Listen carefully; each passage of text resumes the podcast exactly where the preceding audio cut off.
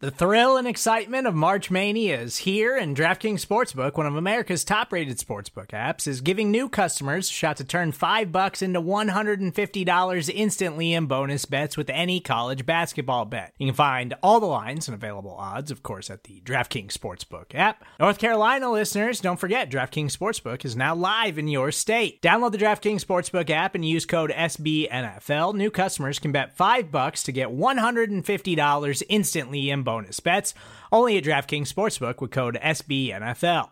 The crown is yours. Gambling problem? Call 1 800 Gambler or in West Virginia, visit www.1800Gambler.net. In New York, call 8778 HOPE NY or text HOPE NY. In Connecticut, help is available for problem gambling. Call 888 789 7777 or visit ccpg.org. Please play responsibly on behalf of Boot Hill Casino and Resort 21 plus age varies by jurisdiction. Void in Ontario. Bonus bets expire 168 hours after issuance. See DKNG.com slash B ball for eligibility, deposit restrictions, terms, and responsible gaming resources.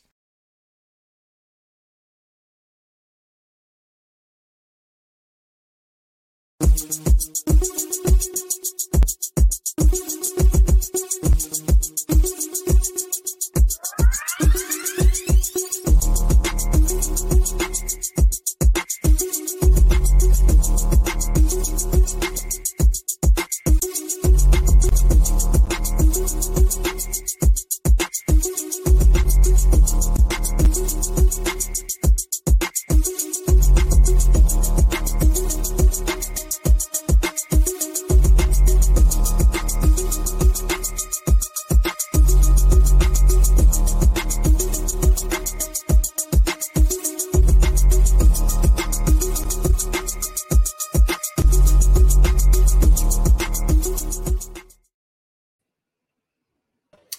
up, everybody? It's the aftermath on the Orange and Black Insider Bengals podcast. I'm Anthony. He is John Sheeran, and we get to talk a little bit more to you about a win. Not the prettiest, not the most exciting in some ways, but very exciting in others. But the Bengals right the ship. They get to three and three in the bye. I think we all wiped a little bit of sweat off the brow after that one. Uh, sigh of relief all of that. But uh, we are here to talk about it, what we saw, a little bit further breakdown, a little bit more in depth analysis than that, than what we bring you on the post game report, where we kind of just dive through the numbers and some different things we saw, but a little bit more because we got we got the smart guy, not not the dummy talking, just talking to you. We got the smart guy, John Sheeran, join us. John, what's going on, bud? I don't, I don't even think anyone of any intelligence level can explain kind of just the how that game kind of went. And I don't know, man. Like I felt like at the end, I just had no idea how it was going to go down. But I mean, two wins in a row, three wins in the past four games, and it still feels like there's just, you know, it's like like that. the, the, this past month has mostly been wins, but there's still a lot left to be desired with this team. And I think that's just the the overall vibe that everyone's feeling right now. It is the overall vibe, and it is bringing questions about how good are they, how good can they be, uh, how you know what, what's what's the issue. And today, um, as as the team and its members, its coaches, et cetera, met with the media, there was apparently a lot of frustration from Brian Callahan about execution on offense or lack thereof, missing a play here and there. There are some great, uh, great things out there that uh, former Bengals running back coach and now host of his own show, Kyle Caskey is putting out on Twitter as well. So go check out that stuff that he's putting out there. I think he's he does a film breakdown show as well uh, during the week too. So you're going to want to check that out. But um, I mean, it, it, just seems to be you know a, a, an inch here or there. I guess let's start a little bit with the the bad news, and that was the offense because they started those first two drives. They started hot um, and everything was clicking. Run game wasn't so great, but I mean, I, I, as far as the passing offense was was going, it, everything was clicking. I think Burrow started what 14 of 16 at one point. I mean, he, he was he was on fire, and then all of a sudden, I don't know. I I, I wish I kind of had the sequence of events. I think Orlando Brown left the game with the groin injury, and then that kind of started to precipitate a little bit more of the struggles there. Burrow in the second half, that pinpoint accuracy he had in that first half, John, I saw about three or four throws that were, you know, a couple steps behind every guy, you know, and it it, it stalled out drives, quite honestly, and it stalled out the offense in the second half.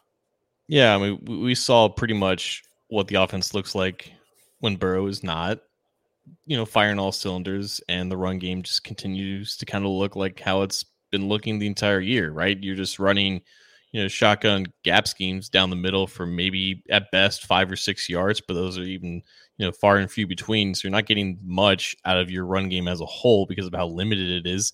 And when your quarterback is not very accurate, the timing's a little bit off. And just in general, guys other than the one, you know, wearing the 7-Eleven necklace are just are just not getting open or just not making plays on the ball, right? Even like Tyler Boyd, I think he had he had a solid game, but even at this point, like his average depth of target is maybe six yards. Like he averaged like I think mm-hmm. six or seven yards a catch this game. They're not really using him beyond the sticks. Defenses aren't really I mean, they don't really have to respect Trent Irwin at this point, and they certainly don't have to respect Tee Higgins right now because it's just it's just been it continues to be rough for him, regardless of you know the rib injury that he's dealing with. So it, it's really just this offense is just Ja'Marr Chase doing a lot, and basically every time he touches the ball, it's a bigger play than even you would expect, regardless of the expectations that Ja'Marr Chase has set for himself. But other than that, it's just a lot of lackluster, underwhelming athletes, unfortunately, with just the state of the offense and what maybe with what some guys are dealing with right now. And when the protection isn't perfect or the blocking isn't perfect and Burrow is not, you know, like you said, pinpoint accurate, the offense definitely hits some stalls. And that's kind of the kind of what we saw in the second half. I'm gonna just quick roll. Iron Man asks, "Is this live?" Well, this is how you know it's live because we're pinning that comment. We're talking about it. Yes, we are. We are live. So hopefully you're you're checking out. Hopefully the stream works. And by the way, just for anybody in case you do tune in live, whether it's on Facebook or on our YouTube channel, uh, if for some reason that you know it gets frozen or something like that, make sure you refresh um, your browser or that sort of thing. So you know in case there's an issue there always want to put out that disclaimer. Also, I mean, even if you're not joining us live, sometimes doing that will uh, will help if you have some sort of freeze anyway. But it, it, you're right though. It, the, the offense kind of feels like even though there's a lot of uh, early in that game, there was a lot of efficiency. There was a lot of you know uh, high percentage passing and and you know methodical drives. I think one of them was a 13 play drive, and uh, it is a little bit like based on what you're talking about, you know, the, the target depth for for Tyler Boyd, et cetera it's a little bit like death from a, a thousand paper cuts, right? I mean, it's just you know, and then and then you throw into the fact. I think if I remember correctly from the box score yesterday, uh, the longest run by the Bengals offense yesterday was five yards. Um, you know, that's that's not getting it done. Um, so I, I think to your point, you know, I'm seeing Brandon here. I wonder what it would take to acquire Gesicki. We talked about some trade stuff on Friday with the listener questions and all that kind of stuff. I mean, tight end is a question, obviously. Uh, and then a lot of people now are starting to bring up, you know, may need a little bit of extra sizzle at running back, uh, kind of to complement Mixon a little bit, get some extra speed somewhere. I don't know where they would look to do that, but that is an area now where you go, man, we got to we got to get some extra firepower here and there to keep things honest on, from the opposing defenses because I do think, and granted, it worked out, and we'll talk about the defense in just a little bit. I, I do think that this this defenses are willing to allow the Bengals to do those four yard completions, five yard runs, kind of like what we were talking about earlier in the year with the run game. They're going to let Joe Mixon get close to five yards per carry because the passing offense wasn't working. Well, now these offenses are saying you're you're not going to beat us deep. You're not going to beat us deep. Um, there was a little bit of that last week against Arizona that the Bengals were able to to break through that barrier. Not so much this week though. And so, I mean, it, it was a complete night and day in terms of offensive performance in the first half, namely really the first quarter, first one and a half quarters, as opposed to the second half. Yeah, at the risk of sounding like a broken record, it's just so much easier to move the ball when you can generate explosive plays because you just have less chances, fewer chances to mess up or be inaccurate and find yourself in third and longs or whatever the case may be. So you look at those first two drives, Burrow wasn't really pushing the ball down the field as much, but there was still explosive plays to be found from Ja'Marr Chase and that just it shortens drives. It just makes it a lot easier on you. And then, of course, the first drive of the second half, Burrow is trying to push the ball down to Chase, and he fires it short, and it's interception. It's a great play on the ball by the Seahawks cornerback, but and he had him covered well. Yeah, Yeah, but like like that coverage and just the depth of where that throw ended up, it needed to be a back shoulder. If he was trying to lead Chase, he needed to actually you know lead him and not just throw right into the to the cornerback's chest there. But I, I do think with the Orlando Brown injury because it was it wasn't tremendously well known. I want to say it wasn't tremendously reported on uh, the, when he suffered the groin injury initially in Week Four against the Titans. He was on the injury report, but obviously he played last week against the Cardinals. And all of a sudden, it was Cody Ford out there, and no one seemed to be saying anything until like I think a drive later when people were like, "Oh yeah, Orlando Brown's on the sideline just uh, chilling next to Frank Pollack." So we didn't know if he was injured. We didn't know if he was benched all of a sudden because he didn't play bad at all, but it did seem like part of the play calling was impacted a little bit because they had to deal with Cody Ford being at left tackle. The Bengals are still using this this 20 personnel look sometimes with either Drew Sample in the backfield or they had Sample and Trayveon Williams essentially pass protecting on the edge. And those plays, unfortunately, I'm just like they, they they stink because you have you just have three routes down the field, like a third and ten. It just makes the coverage just a lot easier. Yeah, you're max protecting, and in theory, you shouldn't you know uh, suffer like a pressure from the defensive line. But if your guys can't get open down the field, then the pressure is going to come to you anyways. So maybe the play calling was impacted a little bit by that, but still, like you, you have an offense that is not really pushing the ball down the field and it's just making it hard on everyone. So you, look at the offense, and I mean, now inevitably, as you as you see here, you know, Kevin Kevin Kutch in our Facebook uh, live Facebook feed says, "Do you all feel it's more of an execution issue or a creativity?" I assume creativity points. I don't want to speak for him, but is pointing to the the old play call, and here's the tippity top uh, talking about play calling. So again, when you hear and, and read the comments from Brian Callahan, you start to, I mean, you feel like it is an execution issue a, a, little bit more so than a than a play calling issue. I don't know if you agree with that based on what you've seen, or if it's I mean, we've we've kind of made a lot of excuses so far this year for the inconsistencies, right? It's Burrow's calf, it's the play calling, and oh, you're not getting the ball to Ja'Marr, and then you're getting the ball to Ja'Marr, and still the offense kind of sputters there. So uh, we're we're kind of running out of time, running out of excuses for the lack of consistency here. Yes, I think. I mean, obviously, Burrow's calf was a legitimate hindrance yeah. on the offense in general. Um, I first of all, I love when Callahan speaks because he doesn't have um, well, he's not in front of a camera, and he doesn't have like the title of head coach and like the prestige to be all uh, as you know diplomatic or anything. Like we, we we get some real answers from him, and sometimes that kind of just uh, preserves itself because it doesn't have to put himself out there. So I, I do I do appreciate when Callahan gets a little an- animated or at least mm-hmm. has some like real answers. And he said something today. Uh, I think it was Charlie Goldsmith who asked him this about implementing more plays from under center, and this is something that we've talked about a lot about in the offseason and just the lack of it during the beginning of the season. It's just made the run game really stagnant. It's eliminated a lot of chances to create explosive plays in both the running and passing game. I think if we start to see more runs from under center, just more diversification with with how they can kind of roll these plays out, I think then we'll see more chances to create something down the field. But in terms of execution versus play calling, like again, like the the way that they're using Ja'Marr Chase, I think, is great. And Ja'Marr Chase happens to be by far the best athlete that they have on offense. So naturally, when he gets the ball in his hands and the plays work, yeah, it looks fantastic. They're not really getting that same level of execution or athleticism from any of the other other complementary options right now. And eh, like defenses kind of take note of that. And the, the way that they play those receivers is a lot different than they play Ja'Marr Chase. So part of it's personnel, I think, to me, and part of it is also just not adjusting your calls based off of your personnel. So it kind of goes hand in hand. It's obviously a lot of gray area and a lot of nuance with this. Yeah, and I know shotgun. That's that's what Joe likes, and I know that's. I mean, they're primary. That's what they're primarily running. Um, but it is hard to sell a play action properly. Uh, always, if you're always out of shotgun, um, and uh, you know, it's hard to kind of then later on open some things up if you're always out of shotgun in the run game.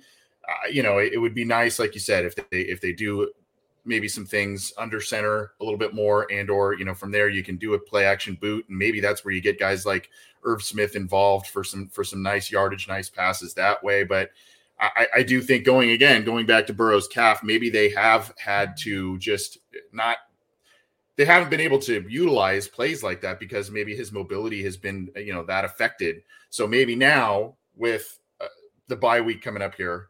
You have time now to adjust, regroup, study, maybe implement some new things, as well as you know Burrow getting healthier, and you can combine that and maybe maybe like you said, add another dimension to the offense because it needs it. I mean, you need it needs to do something. Something needs to change for it to be con- consistent down the road.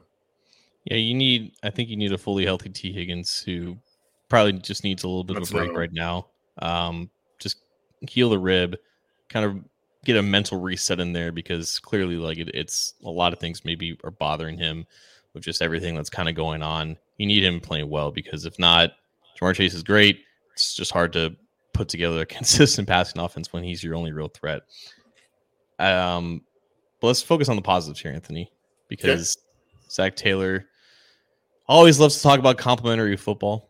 And I don't think there's a better example of that than on Sunday because it literally you can time when the offense started to fall apart and when the defense started to pick itself back up. It was like a direct inflection point in that second quarter because you watch the first drive the Seahawks had, and it's all the issues the Bengals have had. Right, it's getting blown off the line, it's missing tackles, it's just it, it's just a mess in space, right? And the Seahawks just commanded themselves down the field, put up seven points on the board, and you're thinking this is just this is just what the defense is now, you know. And how are they going to change this? Like they've had a week to prepare for this, and this is just what they get coming out the gates. And what a momentum shift! Like what what what a complete change, reverting back to I think the characteristics that we've come to identify with this defense, specifically in the beginning of the second half, Anthony, when Burrow threw that interception Cam Taylor Britt, who up to this point in the game has had a phenomenal game against DK Metcalf, and we need to go into that further, but he misses a pass breakup, and Metcalf gets like a nice yards after catch uh, reception. Now they're on the other side of the 50. BJ Hill gets called for a face mask, and now they're inside the 30. The Seahawks get inside the five after both uh, Dax Hill and DJ Turner miss an open field tackle on some receiver named Bobo. So now the Seahawks are at the four yard line. They're only down four. They have a chance to take this lead. The offense is sputtering on itself. And then a couple plays later, you get a Mike Hill interception. Like mm-hmm. that in it, that sequence of events right there completely shifted this game.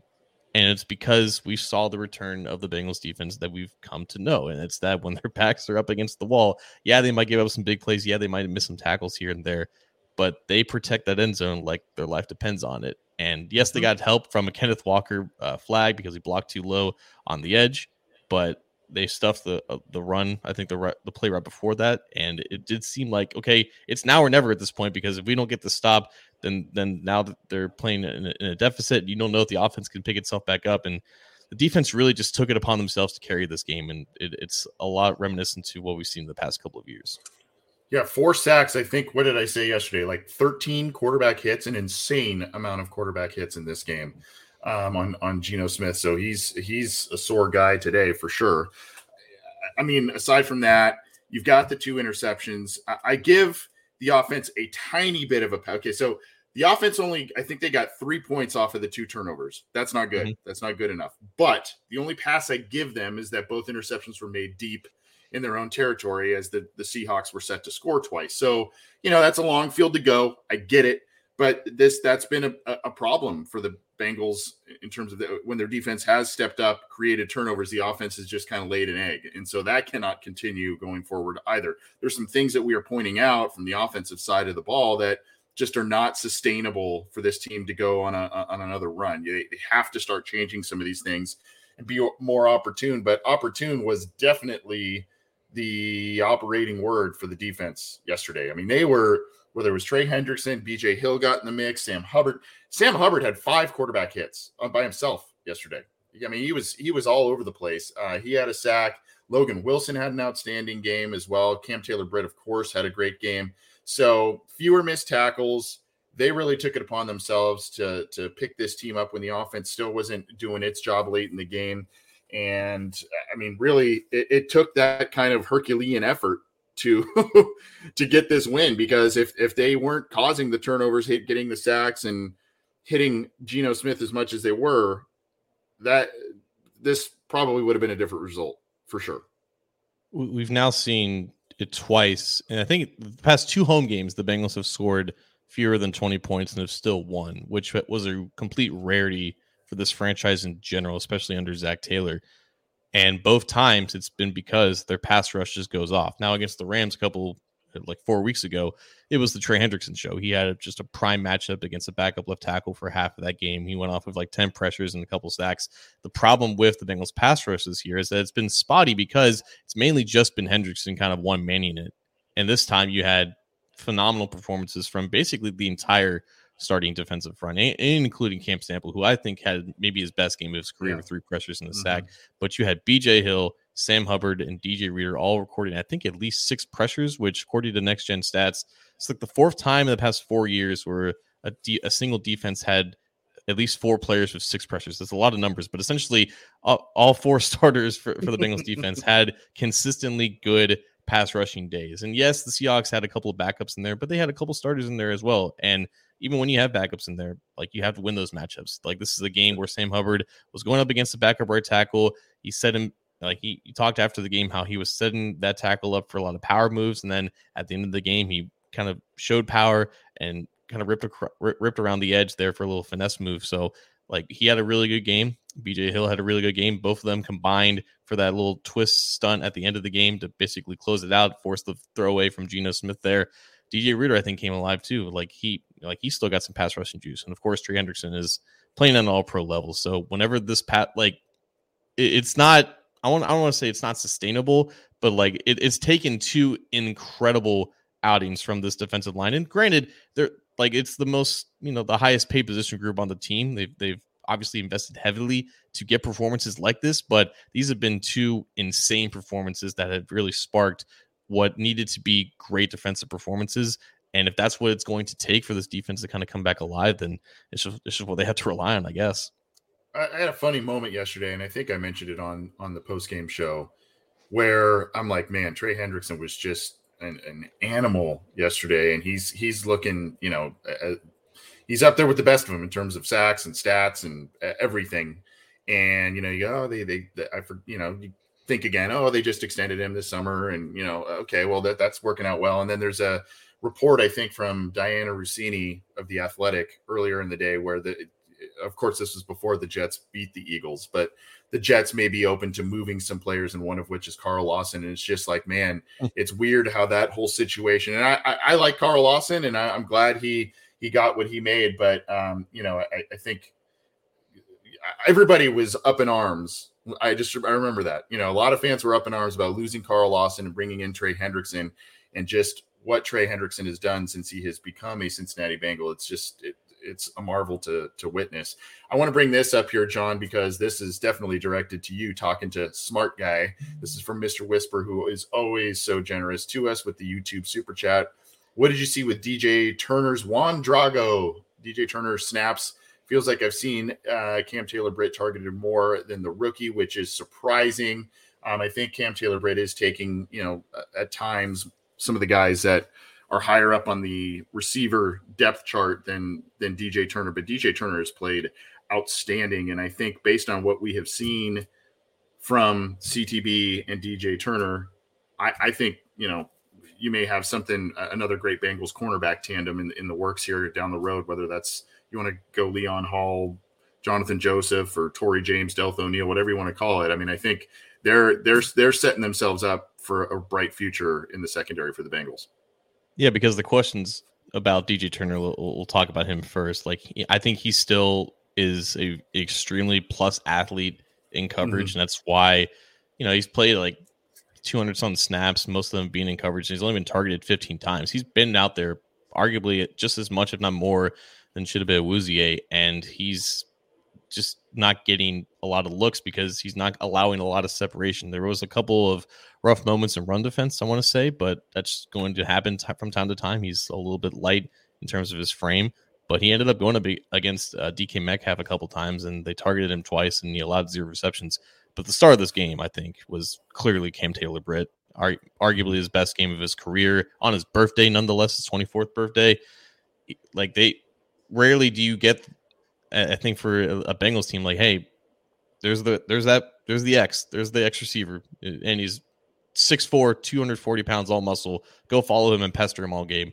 And he accomplished that very much. Now, obviously, DK Metcalf is going to get his, like we talked about. Like he had that big, you know, run, run after catch play on a little out route, and you know he, he had a couple of other catches as well. But just, I think three great plays on the ball that he made against him, at least two, including obviously including um, that that that first pass breakup, which I think was a tone setter. I think for the defense too, considering that was the start of the second drive the Seahawks had after they had that touchdown, and Metcalf had a little bit of a step on on Kane Taylor Brady made an incredible play on the ball to, to break it up. It's hard to break up the ball when it's at the catch point for DK Metcalf, but that's mm-hmm, mm-hmm. exactly what he did. And he just stayed with him and just stayed in his hip pocket and just used his strength, which is physicality and straightforward explosion against another athlete whose main thing is just straightforward explosion and physicality. So it was a great matchup to watch, and he handled it amazingly. And and when he went up went up against Tyler Lockett, he did he adjusted. You know, like he he pl- he played off him a little bit,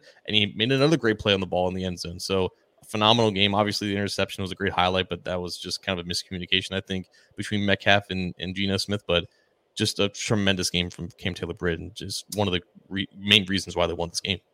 Absolutely, absolutely. You love to see that, and you can see why the Bengals now they didn't uh, at the time. I don't. They didn't have for a portion of the time, they didn't have DJ Turner in their back pocket, but you can see why they were comfortable, even with Awuzie coming back from the the knee injury, why they were comfortable moving on from Eli Apple, who had given them a good couple of seasons with that team. Um, you know, coming in and, and kind of playing a, a, small form of hero ball based on the whole Trae Waynes thing and everything. So you could see why they're like, hey, you know, we we're, we're comfortable moving on here um, because we've we've seen and we believe in the development of Cam Taylor Britt, and then you bring in DJ Turner, and and he is showing uh, uh, he's showing a lot right now. He's showing a lot, and I think that uh, he, like I said, I, I think that they are setting themselves up for another great cornerback tandem, hopefully down the road with these two because um, it's looking it's looking pretty good. But thank you again, Mr. Whisper, for that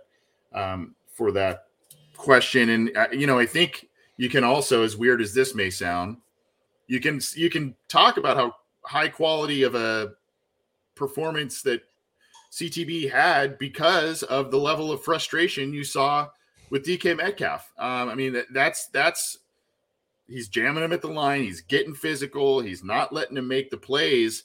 And that and, and dk's a you know a freak. And so when you see him get frustrated and you know obviously the penalty and all that kind of stuff that's telling you that he's he's in his head a little bit there uh, and, and having his way with him yeah I, I, think part of the frustration was he found himself open on a play and he wasn't given the ball and um, i think he was like talking with like pete carroll on the sidelines from that but yeah i do think that you know, like cornerbacks are, are the douchebags on the football field, right? They're, they're just their their whole job is to get in your head and just make you feel shitty about yourself. It's what, uh, what Jalen Ramsey did to. AJ Green six years ago. Like the, the, best the best cornerbacks are kind of built like this, and I think Taylor yeah. Britt has has that kind of has that kind of jerk in in, in him in, in his play style. But he's certainly got the physicality to match up with receivers like this, and he's got the speed to go with it as well. It's the type of athlete that the Bengals have smartly been identifying in recent years, and it, it's coming to pay off. But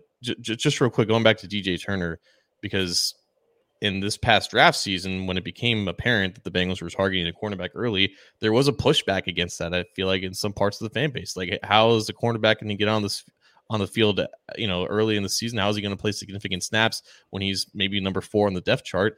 And of course, the idea of of Awuzie not returning 100% in time was definitely apparent at that time. Like it wasn't a, a, sure thing at all. And even if he was, you know, eventually healthy and able to play in week one, there was still a risk of, hey, maybe he's not fully back. Maybe there's going to be some type of thing that's going to linger. And now, out of 33 rookie cornerbacks this year, DJ Turner's seventh in snaps and second in, in the lowest passer rating allowed. So, you know, a cornerback was going to contribute early in this defense. And it just so happens that he's a pretty good one, too.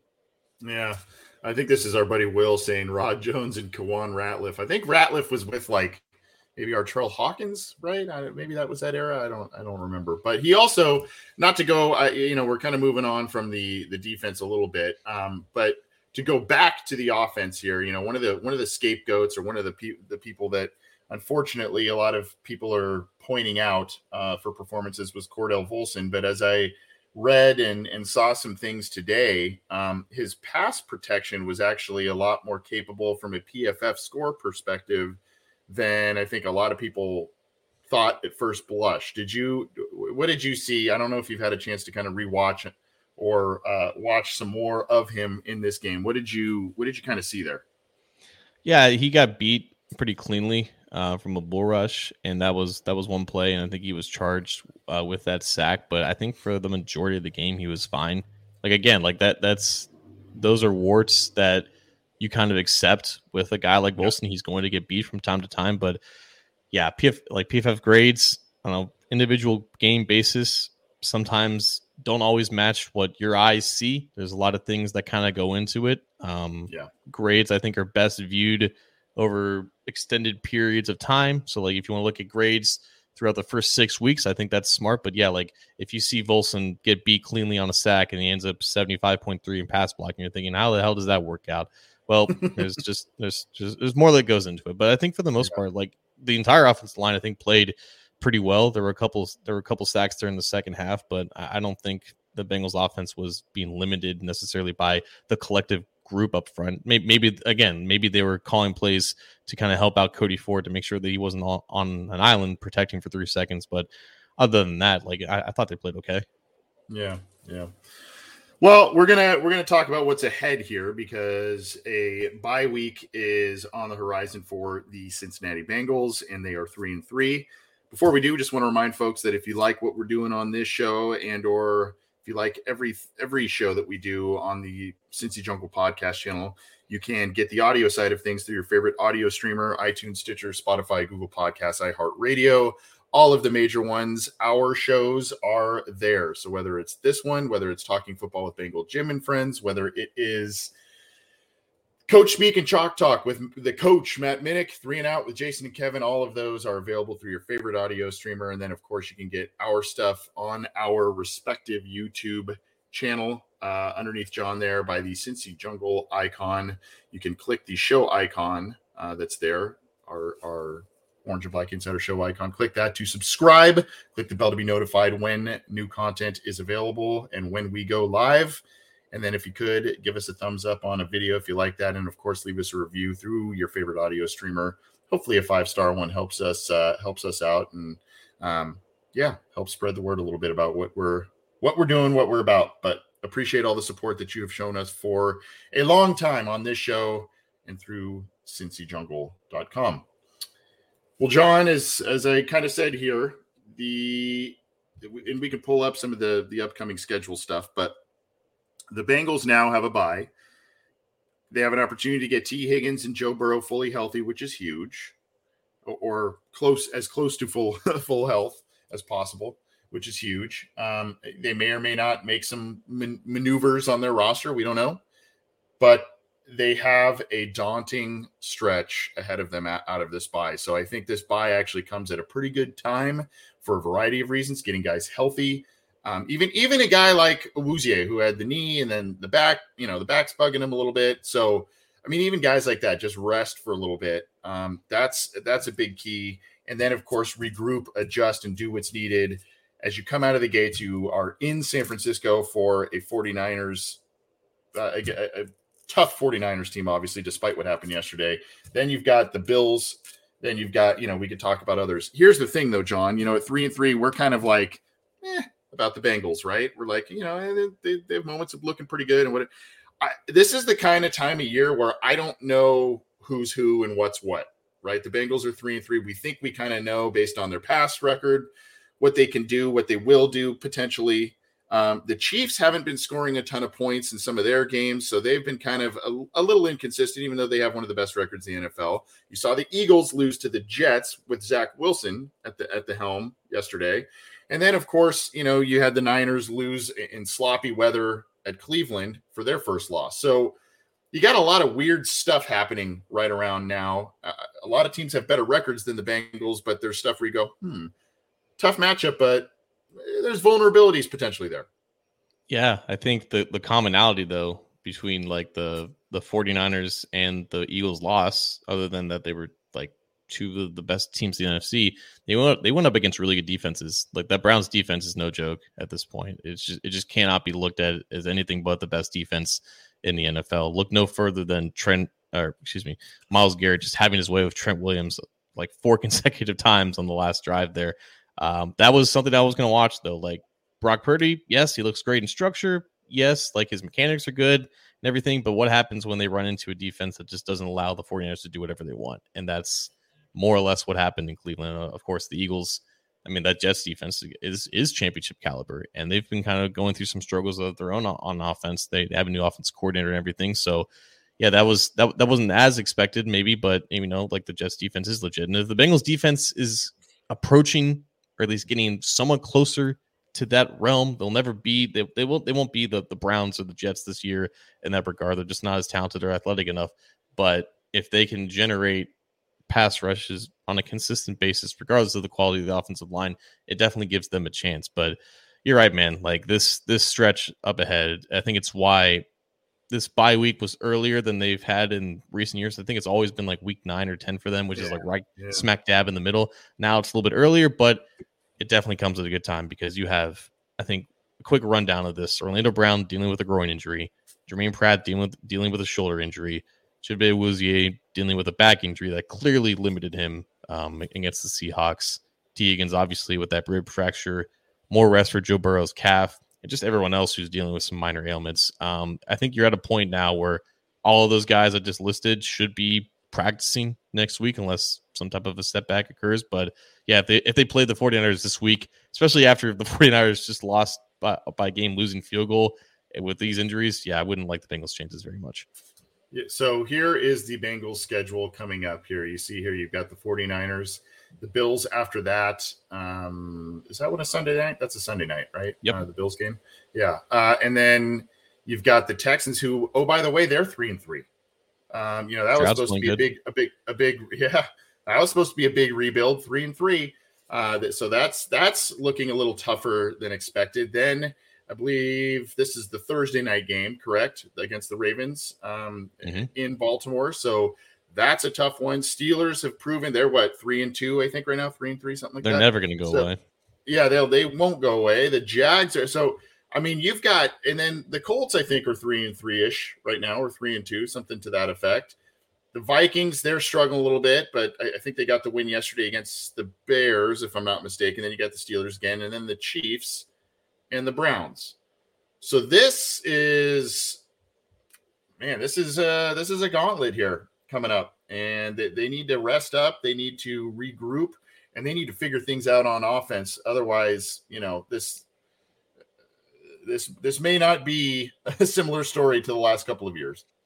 Yeah, you're you're three and three, and your best win is barely getting out alive at home against the Seahawks. Seahawks are a really good team. Seahawks are really good on both offense and defense. They're just one of the more well-rounded teams in the league.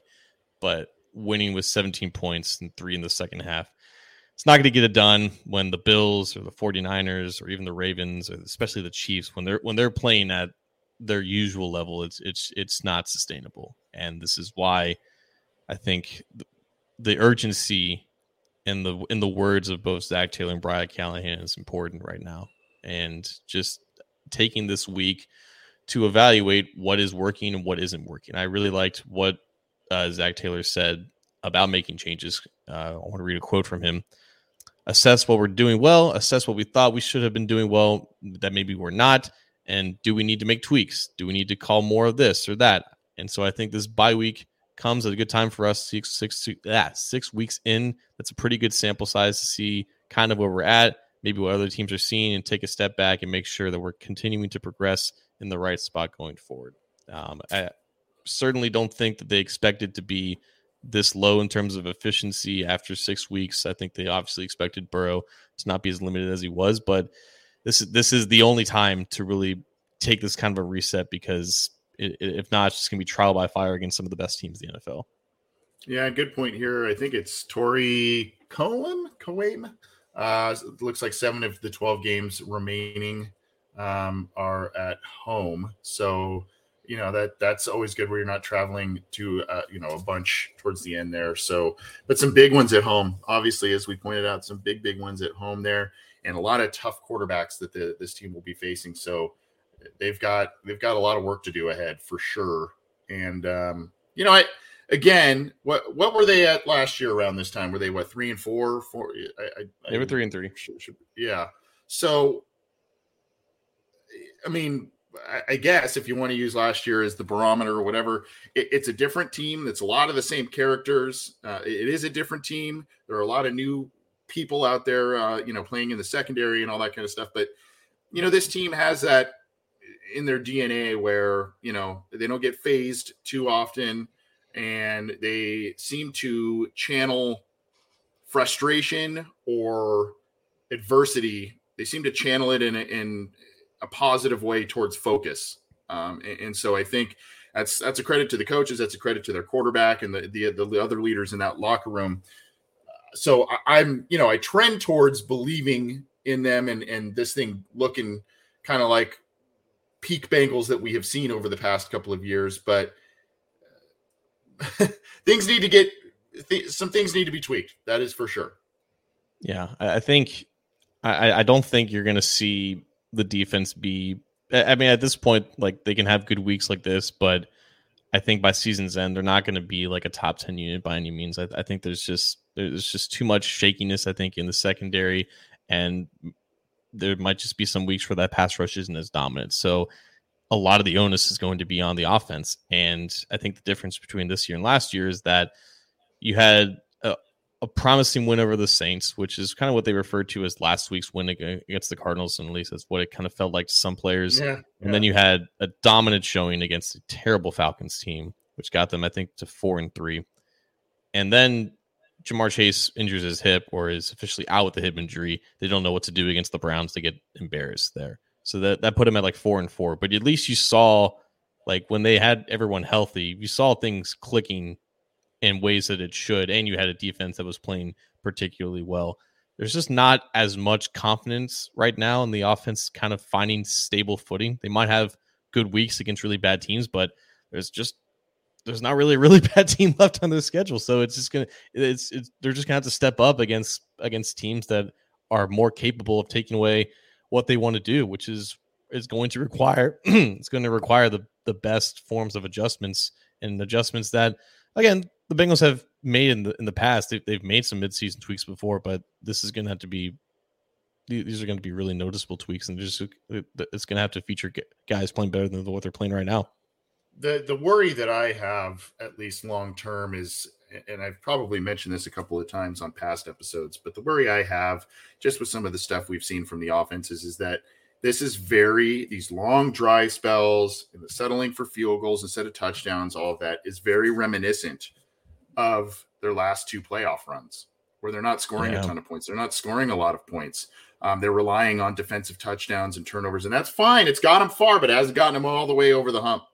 So that's what worries me because when it comes time in January, you're going to need to make that one extra play on offense. You're going to need that one field goal to be a touchdown if you're going to, you know, be a Super Bowl champion. That's just kind of how it goes. So I, I that's that's what worries me a little bit. While I while I like the I recognize the fortitude and the ability for them to adjust and do different things and rebound well, all of that. It, it, there is a semblance of a broken record from what I have seen offensively the past two postseason runs. That's a really good parallel because the like the difference being to me is that they were limited offensively in the postseason because of how bad their offensive line was, whether it's just from talent level or attrition and injuries.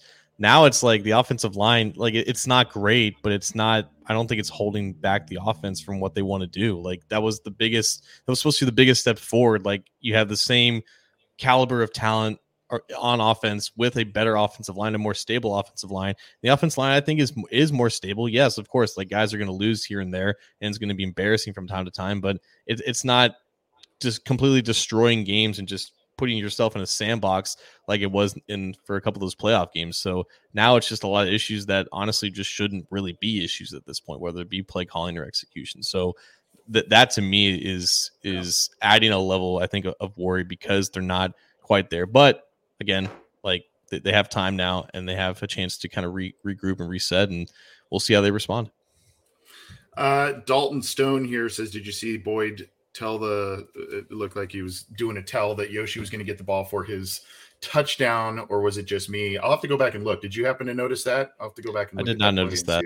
Yeah, I didn't notice that either. I'll have to go back and, and check that out. But hey, Bengals are three and three. Not exactly where everybody wanted them to be at this point, but given some of the struggles they've had, the injuries they've had to overcome, and getting into the bye week and hopefully getting healthy, this is you know still up there for you know with the cards you have been dealt. This is one of the better situations and better standings that you could have hoped for here. And again, I I keep reiterating it. Three and three is just worlds different to me than two and four. Um, it just it seems much much different. There's a different respect level at that at that winning percentage as opposed to two and four. So you got to take that as they as they come, and hopefully adjustments will be made going forward. We're uh, I think going to get on out of here. We we try and keep these. Sometimes they go a little longer, but we're trying to keep them about 45 minutes or so since we've split up the episodes on two different evenings. We'll be back with you on Thursday again. There will be a three and out episode. Bengal Jim's going to be doing a show to, uh, tomorrow night, Tuesday night. So check out all of those. In the meantime, I'm trying to give you give you stuff almost every single day of the week on either on our YouTube channel or throughout the audio audio channels there. So go check it out. But we'll be back on Thursday. Um, what do you got for us as we head on out of here, John? Oh man, I think I, I've relayed a lot of really cool stats in in recent weeks or in, in recent episodes. Uh, the stat that Ben Baby provided via ESPN Stats and Info yesterday uh, is amazing to me. When Andrei Iosivas uh, scored a touchdown on his birthday, which, by the way, him scoring a touchdown on his birthday and Cam Taylor Britt intercepting a pass on his birthday, they were born on the same exact day because they're both 24 years old, is bonkers to me. It's crazy. But Andrei Iosivas is the first Bengals player with a receiving touchdown on their birthday since Andrew Whitworth in 2010 when oh, he wow. as an eligible receiver. That, wow. That's that's awesome. That's I, I have no words other than that. The the debacle that was the 2010 season. Wow. Um, that's good stuff. That is good stuff. I, I just want to reiterate on that note a little bit. I just want to always reiterate that and I don't want to speak for you, John, but I'm assuming you are going to agree with this sentiment that we highly respect and we uh, really enjoy the work and the content put out by all of the people who cover the Bengals from a media perspective, whether that's you know online or print media and everything. They do a great job covering this team. They do a lot of hard work. We recognize that. We try and give kudos and shout outs and citations and everything uh, to everybody that we can, whether it's on our social media channels, whether it's on our um, you know our, our, episodes like our news episodes and stuff we we try and share and link everything and all of that. Um, so we we try our best to do all of that. Hopefully you all feel that we do a good job of that but just want to reiterate and many of those people have been kind enough to come on this show ben being one.